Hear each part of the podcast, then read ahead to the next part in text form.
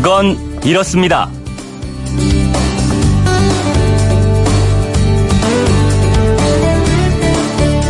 안녕하십니까 오승훈입니다. 우리 한국인이 가장 사랑하는 시인 윤동주가 나고 자란 곳 혹시 어딘지 아십니까? 현재 중국 지린성 옌벤 조선족 자치주 용정입니다. 과거에는 간도로 불렸던 땅이죠. 이 간도는 한자로 섬 도자를 씁니다. 그곳에 섬이 있을까요? 왜 간도로 불렀을까요?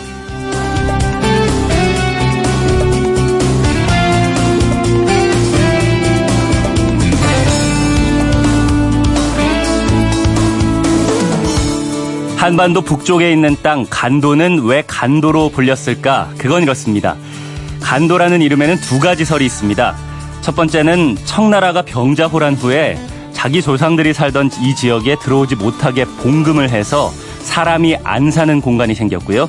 그래서 청나라와 조선 사이의 섬과 같은 곳이다. 이런 뜻에서 간도로 불렀다는 겁니다. 두 번째는 조선 후기에 조선의 농민들이 만든 말이라는 겁니다. 농민들이 두만강 안에 있는 모래톱을 개간하고 이 개간지를 개간할 간자를 써서 간토라고 불렀고요.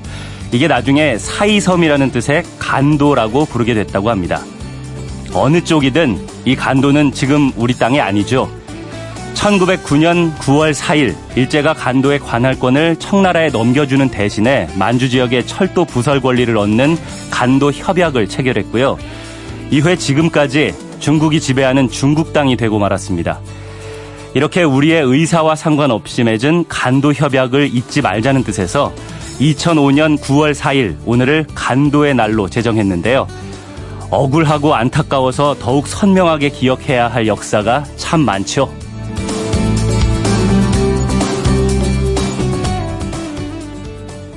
(9월 4일) 화요일 아침에 그건 이렇습니다 오승훈입니다. 9월 초에 내리는 비가 양도 많고 참 심술궂습니다. 지금도 경상도 일부 지역에는 호우특보가 발령돼 있으니까요. 비 피해 없도록 주의하셔야겠습니다. 자, 오늘도 스포츠 소식부터 들어보겠습니다. 김태범 스포츠캐스터입니다. 안녕하세요. 네, 안녕하세요. 김태범입니다. 네, 지난 주말에 우리나라 아시안게임 남자 축구팀이 금메달에 성공했는데 이번에는 축구 국가대표팀이 새로운 시작을 앞두고 있죠? 네, 파울루 벤투 신임 감독이 이끄는 우리나라 축구 국가대표팀이 어제 오후에 파주에 있는 축구대표팀 트레이닝 센터에 처음으로 소집됐습니다. 네. 아시안게임 개막 바로 직전에 감독 선임 발표가 있었고 이제 벤투 감독이 대한민국 팀의 감독으로서 데뷔전을 앞두고 있는데요. 우리나라는 7일에 고양 종합운동장에서 코스타리카, 11일에는 수원 월드컵 경기장에서 칠레와의 평가전을 갖고 있, 갖겠습니다. 네. 이번에 소집된 선수들은 벤투어 일기라고 할 수 있을 텐데 어떤 네. 선수들이 선발됐나요? 이번에 총 24명의 선수가 소집됐는데요. 얼마 전에 러시아 월드컵에서 뛰었던 선수들을 기본으로 해서 최근에 활약이 좋은 선수와 앞으로 성장 가능성이 큰 선수들까지 포함됐습니다. 네. 기성용, 손흥민, 김영권, 이재성, 조현우, 장현수, 이용, 정우영, 뭐 이승우, 황희찬, 문선민 선수 뭐 이런 월드컵 멤버 17명을 비롯해서 아시안 게임 때 맹활약했던 황의조, 김민재, 황인범, 김문환 선수도 뽑혔고요. 네. 오랜만에 지동원과 윤석영 선수가 합류한 것도 눈에 띕니다. 음. 이 가운데서 아시안 게임 대표팀에서 뛰었던 선수들은 어제 오전에 귀국했는데요. 네. 이 선수들은 어제 하루에 특별 휴가를 주고 오늘 오전까지 입소하도록 배려했다고 하네요. 그렇군요. 이번 주 금요일에 벤투 감독의 데뷔전이 치러질 텐데 어떤 경기를 보여줄지 기대가 되고 궁금해집니다. 네. 한편 아시안 게임 기간 동안에 중단됐던 KBO 리그가 오늘부터 재개된다고요?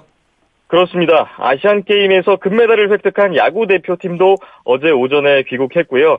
선수들 바로 소속팀으로 복귀해서 오늘부터 재개되는 KBO 리그에 출장할 예정입니다. 네. 아시안 게임에서 목표로 했던 금메달을 땄음에도 불구하고 선수 선발과 관련한 논란이라든지 경기력에 대한 논란이라든지 야구 대표팀에 대한 여론이 썩 좋지만은 않았던 것도 사실인데요. 그렇죠. 이제 KBO 리그의 모든 선수들이 올 시즌 남은 일정 동안에 멋진 경기를 통해서 다소 뿔나 있는 야구 팬들의 마음을 좀 달래줘야 하지 않을까 하는 생각이 있고요. 네. 정규리그 막판의 순위 경쟁이 어떤 결과로 마무리될지도 흥미진진하게 볼 수 있을 것 같습니다. 네. 그러면 오늘은 KBO 리그에 어떤 경기들이 예정돼 있나요? 오늘과 내일 각 팀들은 상대 팀과 2연전을 치르게 되는데요. 잠실에서는 기아 타이거즈 대 두산 베어스, 수원에서는 LG 트윈스 대 KT 위즈, 대전에서는 롯데 자이언츠 대 한화 이글스, 경기가 있고요. 네. 마산에서는 삼성 라이온즈 대 NC 다이노스, 문학에서는 넥센 히어로즈 대 SK 와이번스의 경기가 진행됩니다. 음. 한편 9월부터는요, 1군 엔트리가 기존 27명에서 32명으로 늘어난다는 점, 예. 그리고 두산의 정수빈, 이흥련, 뭐 롯데 홍성민, 기아의 음. 박준표, 황대인 선수 이런 군 복무를 마친 선수들이 제대하는 즉시 팀에 합류한다는 변수도 예상이 됩니다. 그렇군요. 또 거기에 참고로 9월에는 토요일 또는 일요일 경기가 취소될 경우에 바로 이어지는 월요일에 경기가 열리게 됩니다. 음. 그러니까 만약에 비가 와서 주말에 경기가 취소된다면 9월 10일, 17일, 24일, 10월 1일 같은 경우에는 월요일이지만 야구가 있을 수 있다는 얘기고요. 네. 단 주말을 제외한 화요일부터 금요일까지의 경기가 취소될 경우에는 10월 2일 이후에 다시 편성되게 됩니다. 이 점. 경기 보시는데 참고하시면 더 좋을 것 같습니다. 네. 지금까지 김태범 스포츠캐스터였습니다. 잘 들었습니다. 감사합니다.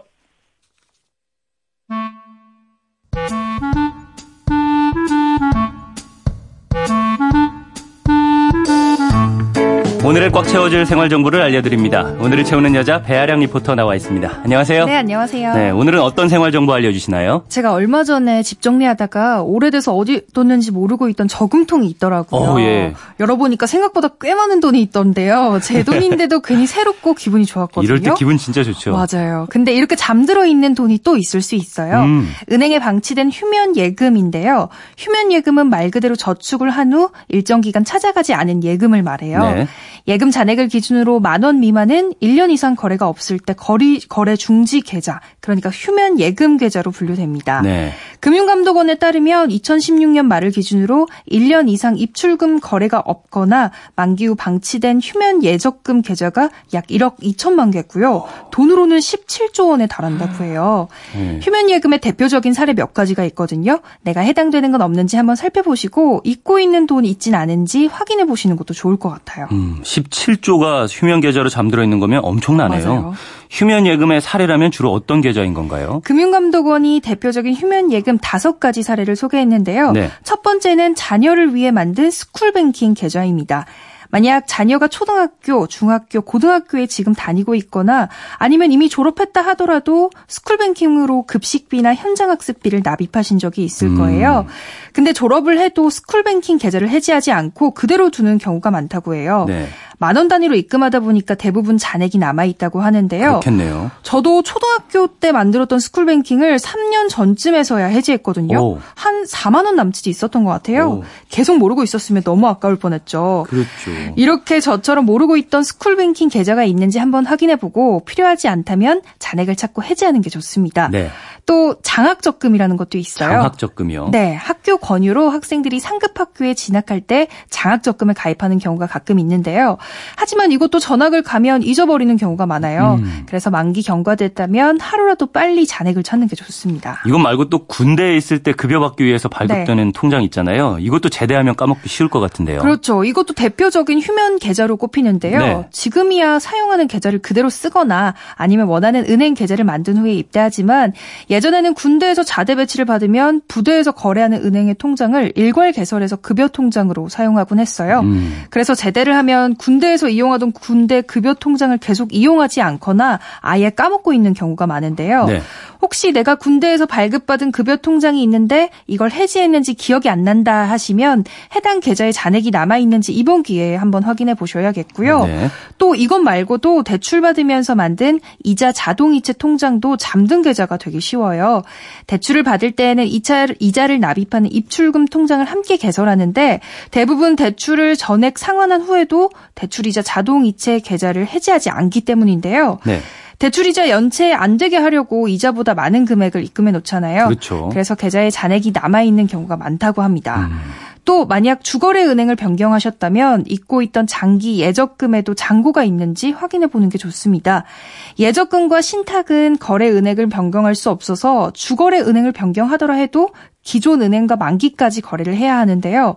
가입했다는 사실 잊어버리거나 네. 변경된 연락처를 기존 거래 은행에 통지하지 않아서 만기 사실을 통보받지 못하는 경우도 발생한다고 해요. 음. 따라서 주거래 은행을 변경하셨다면 기존 거래 은행에서 가입했던 상품이 있는지 꼭 살펴보셔야 할 것 같아요. 예, 좋네요. 그런데 휴명 계좌는 어떻게 확인할 수 있어요? 딱 두 글자만 기억하시면 됩니다. 파인인데요. 파인이요? 네, 금융감독원이 운영하는 금융 소비자 정보 포털로 주소는 파인.fss.or.kr이고요. 음. 여기 들어가시면 모든 금융 자산을 쉽게 조회하실 수 있어요. 네. 예금뿐만 아니라 보험금, 카드 포인트 등을 조회할 수 있는 각각의 웹사이트들을 모아놨습니다. 음. 아니면 내 계좌 한눈에 홈페이지에 들어가셔도 확인이 가능해요. 네. 주소는 accountinfo.or.kr인데요. 여기서는 본인 명의의 금융 계좌 보험 가입 대출, 카드 발급 정보를 한 번에 조회하실 수 있습니다. 음. 스마트폰 어플로도 가능한데요. 네. 계좌 정보 통합 조회라는 어플 다운받으시면 내 계좌 한눈에 홈페이지와 같은 서비스 이용하실 수 있어요. 음. 그리고 은행, 상호금융, 새마을금고, 우체국 계좌뿐만 아니라 지난달 9일부터는 79개 저축은행도 조회가 가능해졌습니다. 서비스가 확대되면서 금융감독원은 저축은행 중앙회, 금융결제원과 함께 지난달부터 6주간 미사용 계좌 찾아주기 캠페인을 진행 중인데요. 네. 1년 넘게 계좌를 사용하지 않은 고객에게 계좌 보유 사실과 정리 방법을 이메일이나 문자 메시지로 개별적으로 알려주고 있어요. 네. 사이트는 공인인증서나 휴대폰으로 인증하면 이용하실 수 있는데요. 음. 모바일 앱에서는 간편 번호로도 인증이 가능해요. 음. 이게 잔액 50만 원 이하의 1년 이상 쓰지 않은 은행 계좌라면 조회만 할 수 있는 게 아니라 바로 이체하고 해지까지 할 수 있거든요. 오, 예. 귀찮은데 그냥 둘까 하시는 분들도 계실 텐데요. 휴명 계좌는 대포 통장으로 악용될 수 있기 때문에 안 쓰신다면 방치하지 마시고요. 꼭 음, 해지하시는 게 좋습니다. 그렇겠네요. 이게 모르고 있던 내 계좌가 있는지 오늘 한번 확인해 보셔야겠어요. 있다면은 그냥 둘 게 아니라 fine, F-I-N-E나 내 계좌 한눈에 홈페이지를 통해서 해지하는 게 훨씬 좋겠네요. 오늘을 알차게 채울 꽉 찬 정보였습니다. 지금까지 오늘을 채우는 여자 배아량 리포터였습니다. 감사합니다. 감사합니다. SUV의 다이내믹에 대한 현대자동차 정동훈 연구원의 생각은 때려박는 게 다이나믹이 아니거든요. 문제는 올라가는 RPM 바늘이 아니라 상황에 맞게 변속이 잘 제어되고 있느냐죠. 투싼의 다이나믹은 이러한 세밀함일 것 같고요. balanced dynamic, 투싼 페이스리프트 출시, 현대자동차.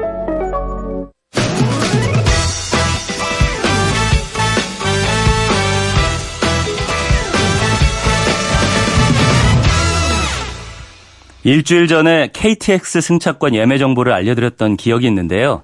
오늘부터는 추석 연휴 기간 SRT 열차 승차권 예매와 대한항공 임시항공편 예약 접수가 시작됩니다.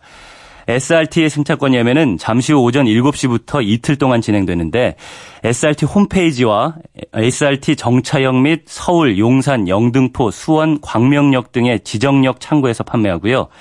48편의 대한항공 임시편 예약은 오후 2시부터 대한항공 인터넷 홈페이지나 예약센터, 여행 대리점 등을 통해서 가능하다고 합니다. 명절표 아직 못 구하신 분들은 놓치지 마시기 바랍니다.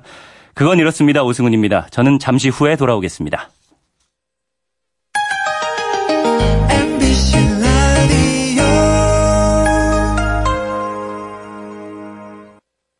왜라는 말을 다른 나라 사람들은 어떻게 소리낼까요? Why? 교? 난데. 세상의 모든 왜라는 궁금증에 대한 대답을 들려드립니다. 궁금증에 대한 가장 친절한 설명서. 그건 이렇습니다.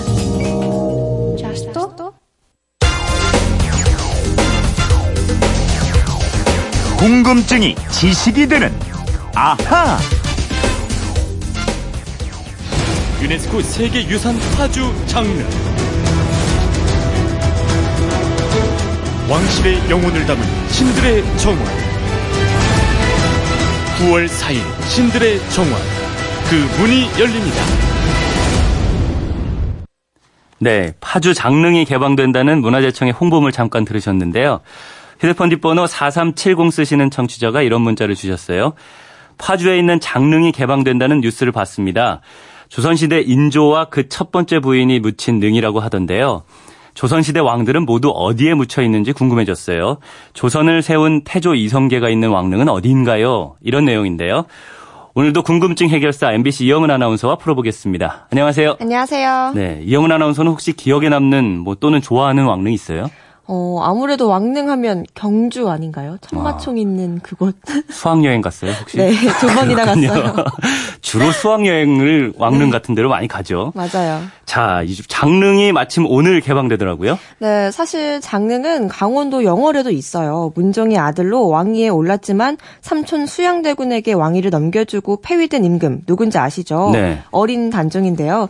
이 단종이 묻힌 능이 장릉입니다. 음. 그런데 오늘 상시 개방되는 장 강릉은 파주에 있는 릉이고 조선 제16대 왕 인조와 원비 인열왕 후 한시의 무덤이 붙여 있는 곳입니다. 네, 이게 발음은 같아도 한자로 쓰면 다르겠어요? 그렇습니다. 이 파주 장릉은 공개가 제한된 사적이었습니다. 근데 관람 요구가 늘어나면서 2016년 6월 17일부터 시범적으로 개방을 하다가 마침내 오늘 전면 개방하게 된 겁니다. 네, 왕릉이라고 하면 나이가 좀 있는 분들은 학창 시절에 갔던 소풍, 뭐 수학여행 이런 거 떠올리기 쉬울 텐데 그때는 친구들하고 놀 생각에 왕릉에 누가 묻혀 있는지 모르고 돌아오신 분들이 대부분일 것 같아요. 맞아요. 그래서 제가 오늘 정리를 해드리려고 합니다. 네, 좋습니다. 우선 우리 조선 왕릉은 2009년에 유네스코 세계유산으로 지정됐습니다. 음. 후세까지 잘 보존해야 할 세계적인 유산이라는 거 먼저 알면 좋겠고요. 네. 어, 조선 519년 역사에 임금은 모두 27명이 있었는데요. 그러면 왕릉은 모두 몇 기가 있어야 할까요? 음, 그, 그대로 왕릉이니까 뭐 27기가 있어야 하는 거 아닌가요? 어, 그런데 아닙니다. 왕릉은 그보다 훨씬 많아요. 오. 어. 현존하는 조선 왕릉은 모두 42기의 능과 2기의 묘가 있습니다. 왕릉이 42기나 된다고요? 그리고 또 묘는 또 뭐죠?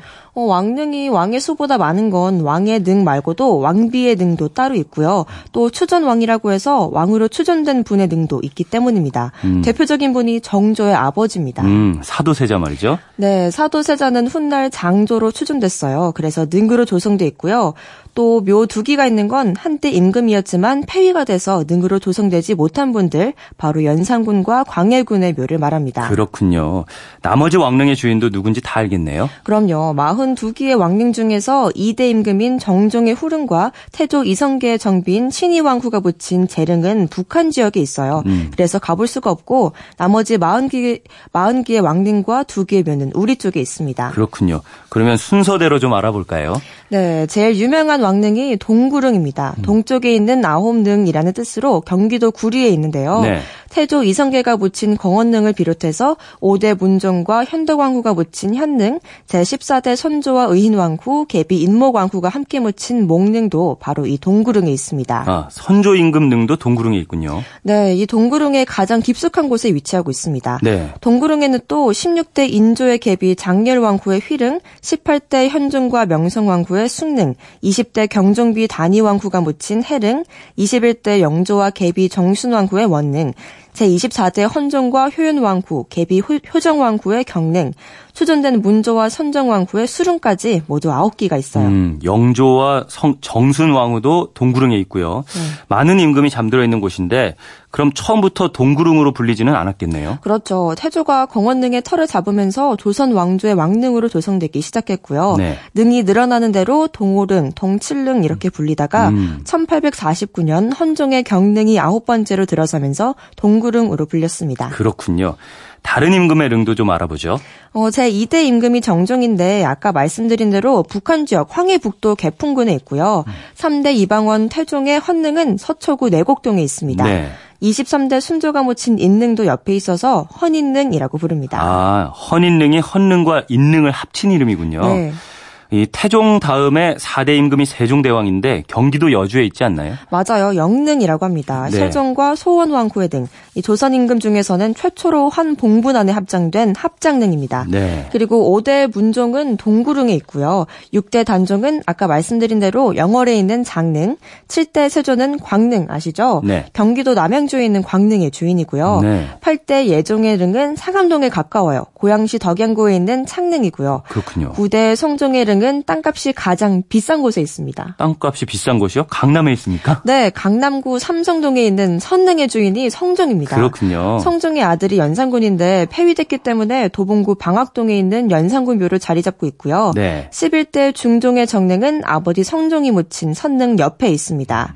그리고 12대 인종은 고양시 원당에 있는 효령이고 13대 명종은 서울 공릉, 공릉동에 있는 강릉, 음. 14대 선조의 목릉은 동구릉에 있습니다. 이 선조의 장자가 광해군이죠?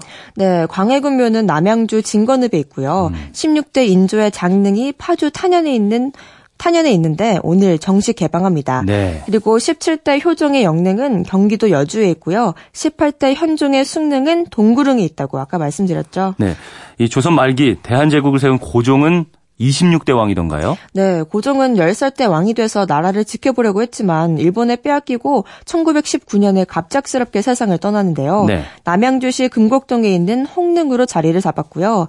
마지막 황제 순종의 유령 역시 금곡동에 아버지 옆에 위치하고 있습니다. 음. 아버지 앞에 위치, 위치하고 있습니다. 네, 그런데 이 홍릉은 서울 청량리 가까운 곳에 있는 거 아니에요? 네, 거기에 홍릉 수목원도 있어서 헷갈리는 분들이 많으실 것 같아요. 네. 원래 그곳은 명성왕후가 시해된 후에 묻혔던 곳입니다. 근데 훗날 남편인 고종이 돌아가시고 금국에 있는 릉을 조성할 때 이장하고 합장을 했습니다. 음. 그래서 지금 홍릉 자리에는 아무도 없고요. 이름만 남아 있을 뿐입니다. 아, 그런가요?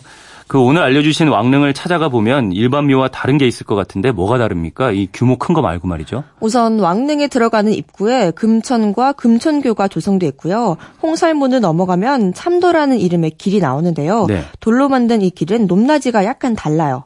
왼쪽이 오른쪽보다 약간 높은데 이 길은 신도라고 해서 돌아가신 임금이 다니는 길이고요. 음. 약간 낮은 오른쪽 길은 어도로 현 임금이 참배를 갔을 때 걷는 길입니다. 아 그러면은 왕릉에서는 현재 살아 있는 임금님도 최고가 아니군요. 바로 그겁니다. 그리고 이 왕님들은 풍수지리설에 따라 명당, 기지에 들어섰는데요. 네. 특히 태조가 잠든 경원릉은 중국의 사신들이 와서 자연적인 게 아니라 조성한 곳이라고 오해할 정도였습니다. 음. 그리고 경원릉은 이성계 유언에 따라서 잔디가 아니라 고향에서 가져온 억새로 봉분을 덮었고 지금도 억새로 돼 있습니다. 아, 그랬나요? 이 재미난 뒷얘기까지 해주셨는데 어, 4370님 궁금증이 좀 풀리셨나요? 어, 준비한 선물 보내드리겠고요. 이영은 아나운서 평소 궁금한 게 있는 분들은 어떻게 하면 되나요? 그건 이렇습니다. 인터넷 게시판이나 MBC 미니 아니면 휴대폰 문자 샵 8001번으로 보내주시면 됩니다. 문자 보내실 땐 미니인 공짜지만 휴대폰은 짧은 건 50원, 긴 건 100원의 이용료가 있습니다. 네, 지금까지 궁금증이 지식이 되는 아하 이영은 아나운서였습니다. 내일 또 뵙죠. 감사합니다.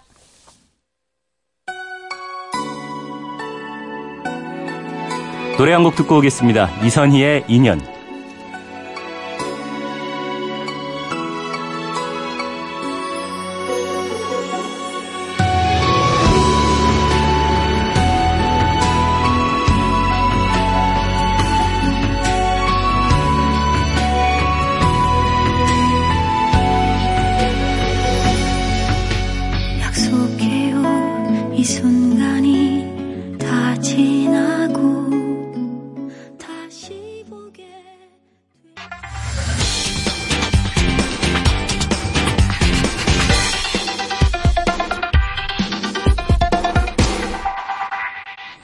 정기국회가 어제 개회식을 시작으로 100일간의 일정에 돌입했는데요.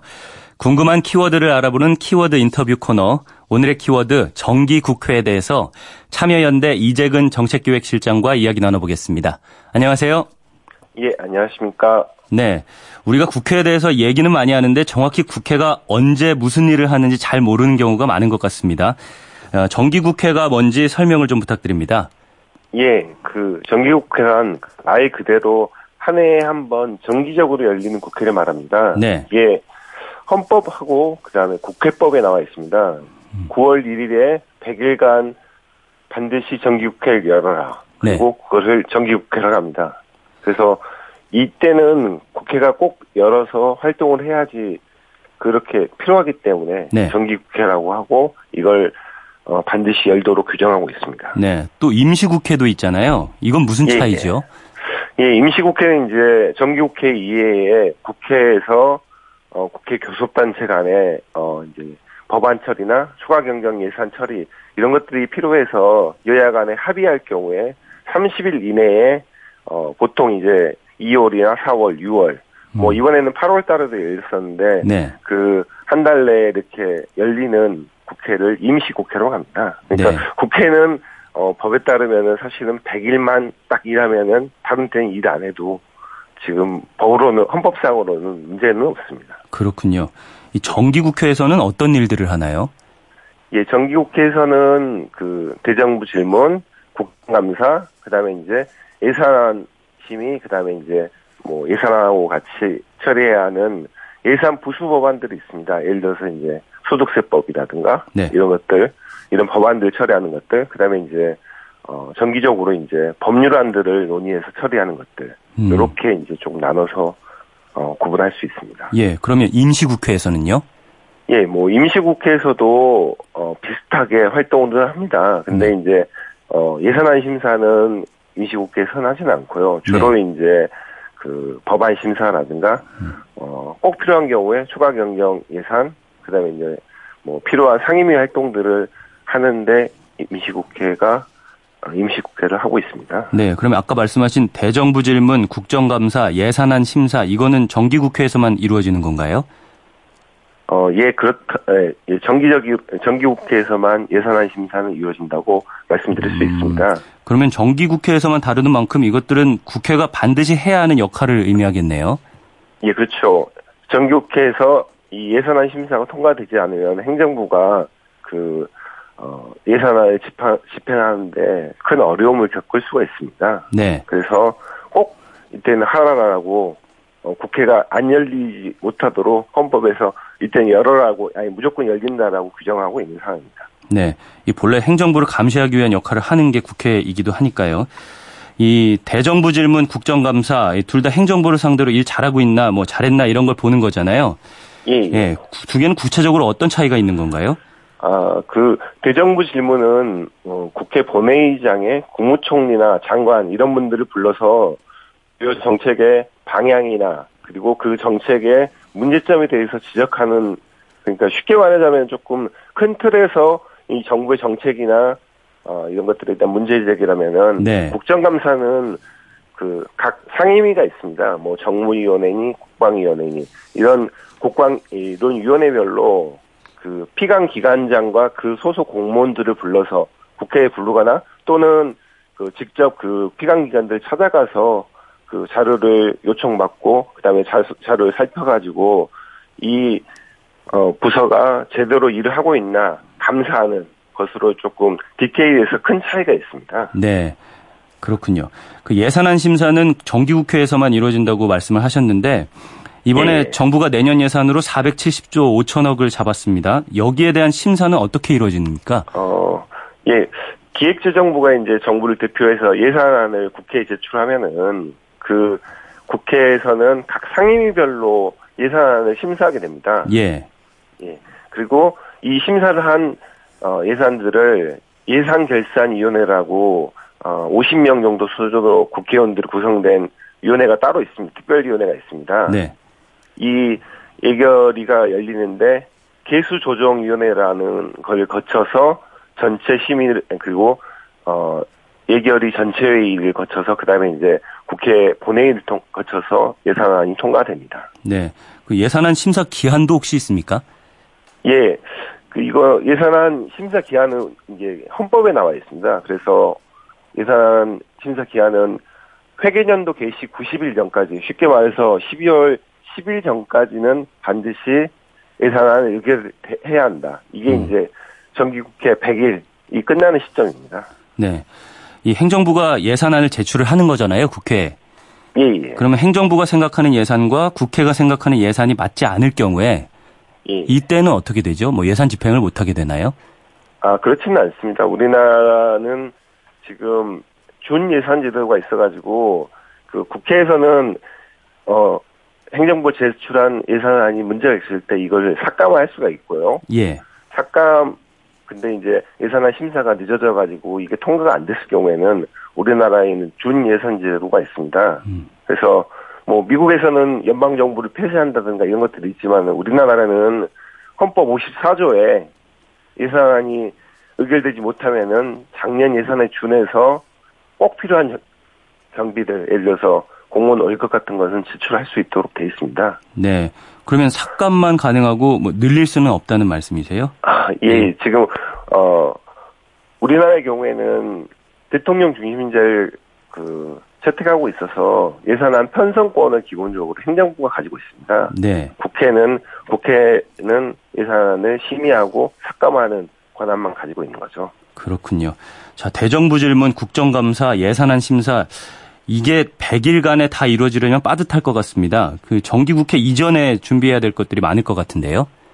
예, 뭐 어, 이번에 8월달 임시국회도 있었지만은 법안에 대해서는 상임위별로 계속적으로 논의 그 어, 논의를 진행하고 있고요. 그다음에 네. 이제 국정감사를 준비하면서 각 어, 행정부처에 자료를 제출 요구하고 있고 예산안은 이미 제출돼서 논의가 되고 있는 상황입니다. 음, 그러면 이게 다 열리지 않더라도 상임위에서는 활동을 하고 있는 거네요. 그렇죠. 정기국회는 9월 1일부터 시작이지만은 네. 임시국회 기간에는 그리고 옛날처럼 국회의원들이 뭐 놀고 먹는다 이렇게 하는 건 어떻게 보면 약간 편견이라고 할 수 있습니다. 네. 어, 이런 생각도 듭니다. 아무리 준비한다 그래도 국정감사하고 예산안을 뭐 볼 만큼의 전문성이 있는지 궁금한데 이게 뭐 네. 상임위에서는 전문성 갖췄다고 볼 수 있나요? 그게 이제 국회가 국회의원 혼자서 움직이는 게 아니라 네.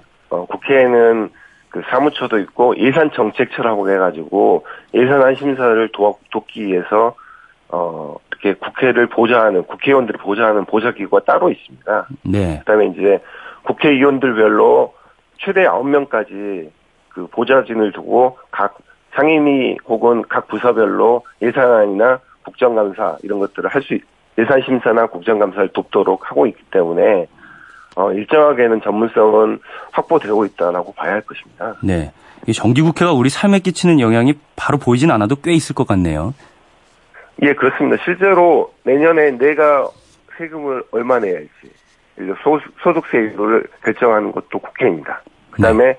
내가, 어, 쉽게 말해서 내년에 이, 그 소득공제를 받지 않습니까? 네. 이 소득공제를 받을 때 얼마만큼 혜택을 받을 수 있는지 결정하는 것도 정기국회에서 하는 것입니다. 네. 그리고 내년에 뭐 아동수당을 얼마만큼 줄지 이런 것들도 국회에서 결정합니다. 그렇기 음. 때문에 어 정부 예산을 얼마나 쓰고 어떻게 어디에 쓸지 결정하는 것이기 때문에 국민들 삶에 아, 아주 큰 영향을 미치고 있다라고 봐야 할 것이죠. 네. 이렇게 중요한 일을 해야 할 정기국회인데 시작부터 여야의 신경전이 벌어지고 있는 것 같아요. 예, 풀어야 할 과제들도 많다고 하는데 어떤 부분이 쟁점이 될 거라고 보십니까? 어, 지금 이제 뭐, 그 얼마 전부터 최저임금을 비롯해가지고 소득 주도 성장이 맞네 틀리네 이게 좀 쟁점이 되지 않습니까? 또 그 다음에 부동산 그 어, 집값 상승과 관련해서 이것이 문제가 있네 없네 해가지고 그 정책에 대해서 실패했다 혹은 성공 혹은 이제 좀 더 기다려야 한다는 거 가지고 여야가 이제 엄청 논쟁을 하고 어, 다투게 될 것 같습니다. 네. 또, 또 한편으로는 이제 그 민생 법안들을 먼저 통과시킬 것이냐 상가 임대차 보호법 같은 네. 그다음에 이제 그 예를 들면 규제 완화 관련된 법안들을 뭐 대통령도 요구한 바가 있죠. 이런 규제 완화 관련된 법안들을 먼저 통과시킬 것이냐, 어떤 법안들을 통과시킬 것인가가 또 국회에서는 큰 쟁점이 될 것입니다. 네. 지금 운영되고 있는 정기국회의 한계점이나 아쉬운 점이 있다면 뭘 꼽을 수 있을까요? 예, 뭐 국회가 꼭 100일만 열릴 이유는 없지 않습니까? 근데 이제 어 상시적으로 좀 열어서 네. 국회에서 논의도 하고 법안도 통과시키고 할 필요가 있는데 음. 이 어, 아쉽게도 요런 정기국회하고 임시국회 열린 부분은 네. 개헌이 필요한 사항입니다. 음, 그렇죠. 그래서 어, 국회가 상시적으로 열리려면은 어, 개헌까지 해서 행정부를 견제하는 국회 권한을 좀더 강화할 필요가 있는데 그런 부분에 관련해서 개헌 논의가 올해 상반기에 좀 있었지 않습니까? 예.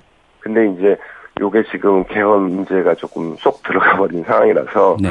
아마도 이번 정기국회 뿐만 아니라 내년 그리고 20대 국회가 끝나기 전에는 어, 행정부와 국회 권한에 대해서 재분배하는 개헌 논의가 좀 다시 시작됐으면 좋겠습니다. 네. 개헌 논의도 그렇고 오늘 인터뷰 해보니까 또 국민을 대표해서 행정부를 감시한다는 국회 본연의 역할에 충실한 정기국회가 됐으면 좋겠다는 바람이 커지네요. 지금까지 참여연대 이재근 정책기획실장과 이야기 나눠봤습니다. 감사합니다. 예, 고맙습니다. 네, 밤사이 많은 비가 내렸고 일부 지역에 호우특보도 발효됐었는데요. 지금은 어떤지 기상청에 나가 있는 이효은 리포터 연결해서 알아보겠습니다. 네, 비구름이 밤새 수도권을 지내 현재 남동쪽으로 남하해서요. 수도권 지역은 벌써 비가 다 그쳤습니다. 그 외 지역도 곳곳에 빗방울 정도 오고 있고 경상도 지역을 중심으로만 아직 빗줄기가 굵으니까 주의하셔야겠습니다. 비구름은 오전 중으로 동해상으로 다 빠져나가겠습니다. 이후 기온이 차츰 올라서 낮 기온 서울, 광주, 대구 29도, 강릉 28도로 웃돌아 어제보다 조금 덥겠습니다. 그런데 해가 지고 나면 기온이 10도 이상으로 쑥 내려. 5월은 가정의 달, 6월은 호국보훈의 달이라고 하죠. 그러면 9월은 뭘까요? 날씨가 선선해지면서 이거 하기 딱 좋다고 하죠. 바로 독서의 달인데요. 덕분에 전국 곳곳에서 무려 7,700개가 넘는 독서 문화 행사가 펼쳐진다고 하니까 먼저 가깝게 우리 동네 도서관에서는 어떤 행사가 열리는지 확인해 보시는 것도 좋을 듯 합니다. 벌써 마칠 시간이네요. 저는 내일 다시 찾아오겠습니다. 화요일 아침입니다. 모두 힘내십시오.